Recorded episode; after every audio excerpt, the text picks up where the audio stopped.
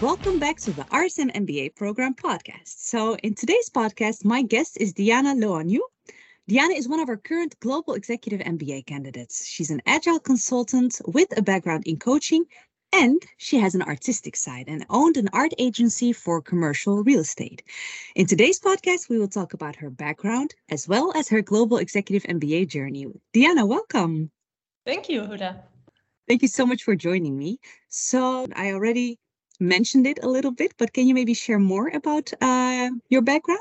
Yes, of course. Maybe it's not very um, common for an uh, MBA uh, candidate to have my background. Like as you already mentioned, mentioned I'm an agile consultant, and I also uh, like owned. So you said it well, like in past tense, an art agency for uh, office buildings, so commercial real estate and I really wanted to improve on both aspects. So on my uh, on the side of me as a business owner, but also on the side of me as an agile consultant. Uh, so that is yeah, that's about my background, but also about like what I'm aiming for with this uh, with this journey. Yeah, exactly. Because prior to starting your global executive MBA journey here at RSM, did you have certain expectations? If so, can you maybe share what you expected from the Gemba journey. Yes, of course. Yeah, what I expected was to be on a, a trajectory in which I could develop myself in the professional I wanted to be. And I was al- already on my way with it. And it's maybe not the most conventional uh, choice for me uh, to go for an MBA program um, yeah, this was what I was aiming for, and this is also what I'm uh, getting here in this uh, in this program. I'm really happy doing it. is it is it similar to what you expected? It's uh, actually more than what I expected. Um, because yeah, I did have some question marks like, am I the right person to do like an MBA? Yes, I'm. I have a strong business side, but also have an artistic side. Uh, so will all sides of me be be met in this in this program? So it kind of exceeded my expectations. I love how how you put that. And um, when it comes like to your journey so far, what has been the most challenging part for your assignment? yeah. That's mostly uh, what was most confronting for me because it was definitely the the part, or is definitely part. I'm talking in uh, current times. Um, uh, the most challenging part for me is the SLD program, so the Strategic Leadership uh, Development Program, and what I just mentioned about it being confronting is that I expected myself to be more um, or less Dutch in my mindset. and yeah, like like half of our uh, cohort is of course Dutch, and the other half is from the rest of the world, and that very much represents uh, like how I am. Like I'm half Dutch, and the other half the rest of the world. But I didn't expect myself to be this Dutch in my way of working. But I'm I'm learning. I'm developing myself to also uh, collaborate with other cultures, like what I expected myself to do. But um, apparently, I needed some development for that. I was going to ask you next, indeed, about the strategic uh, leadership development course within the Gemba program. So I wanted to ask you how you've experienced it and what has been the impact. I hear that now. Um, what value does the SLD course add for you to the Gemba? Mm, it's very enriching for me uh, like what I just mentioned uh, about it being confronting. Like uh, something cannot be um, not confronting and not en- enrich you, right? So, yeah. like, okay, wow, am I that person? I thought I was half the the uh, the the like the whole world, you know, cultural wise. Yeah.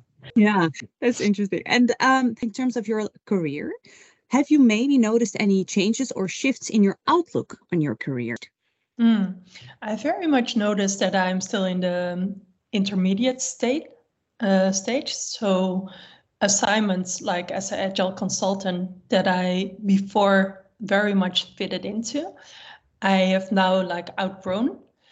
but I, I'm also not yet entirely in where um, the program is taking me. So I very much noticed this intermediate stage. Uh, so I do uh, notice that I'm developing myself and also in my outlook on my career.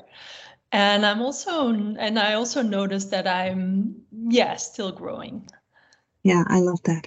And when um, um, when you look at the the the SDGs, the Sustainable Development Goals, mm-hmm. I mean there are seven, 17 great and super important goals. However, if you had to choose one, which one would it be? And and can you maybe elaborate on why? Hmm. Yeah, for me that would be no poverty. Uh, because for me, uh, poverty, poverty, and it really touches me also what I notice right now. for me, poverty is so much um, such a degrading um, uh, way of living for people. And I feel nobody should be in that state, especially not not children. Uh, I mean, like um, adults can choose for that, and some like um, some people do. You know, for some mm-hmm. people it feels noble, or maybe from a religious background or something but I don't feel like children should be in that in that in uh, that position. In that position, for sure. Yeah. So for me, no poverty really stands out. Thanks for sharing that. It's uh, yeah. Thank you so much. Uh, there are people listening that are considering doing an MBA, whether it's full time or executive or global executive. Do you have any advice for people that are listening and that are not sure just yet? Yeah, I've definitely been in that uh, in that stage myself. And what I would advise myself is to really be clear on my goals. Like, what actually do I want to get from this? And also to be practical after, you know, clarifying my personal why.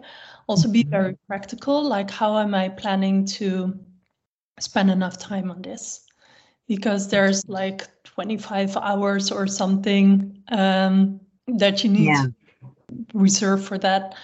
I don't know exactly if that that's uh, I think that's different for everybody. Mm. But to really be practical also about it, like how am I scheduling my time? Yeah, yeah. of course, because you have to balance your work and your education, of course. Also, yeah, also. Yeah, and your personal life. Let's not forget. For that. sure. Yeah, let's not forget we have a life, right? yeah. I know that you all have been on study trips.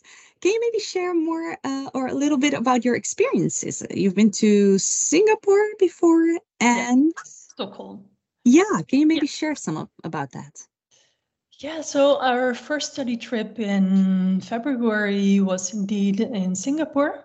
Uh, it was the first time I've been to Asia. Like I've traveled quite a lot, but never never there, even though I also have Asian roots.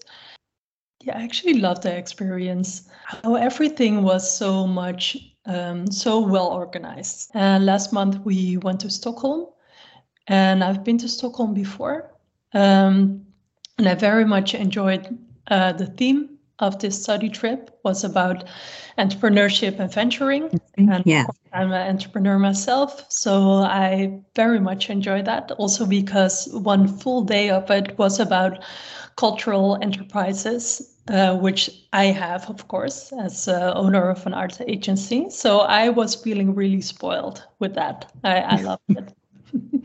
That's awesome. Thank you so much, uh, Diana, for sharing your experiences and your journey and your background. And there are just so much, many more levels to your um, background. This it's not all just business. It doesn't have to be an either or, as we discussed before. So thanks for sharing that. You're so welcome. Thank you for hearing me. If you have any questions about our MBA program, don't hesitate to get in touch with us. Go to our website and head over to the contact page where you can find the contact details of our marketing and admissions team. You can also send us an email or drop a comment if you happen to see po- this podcast on our social streams. Thank you so much for tuning in, and I'll catch you next time.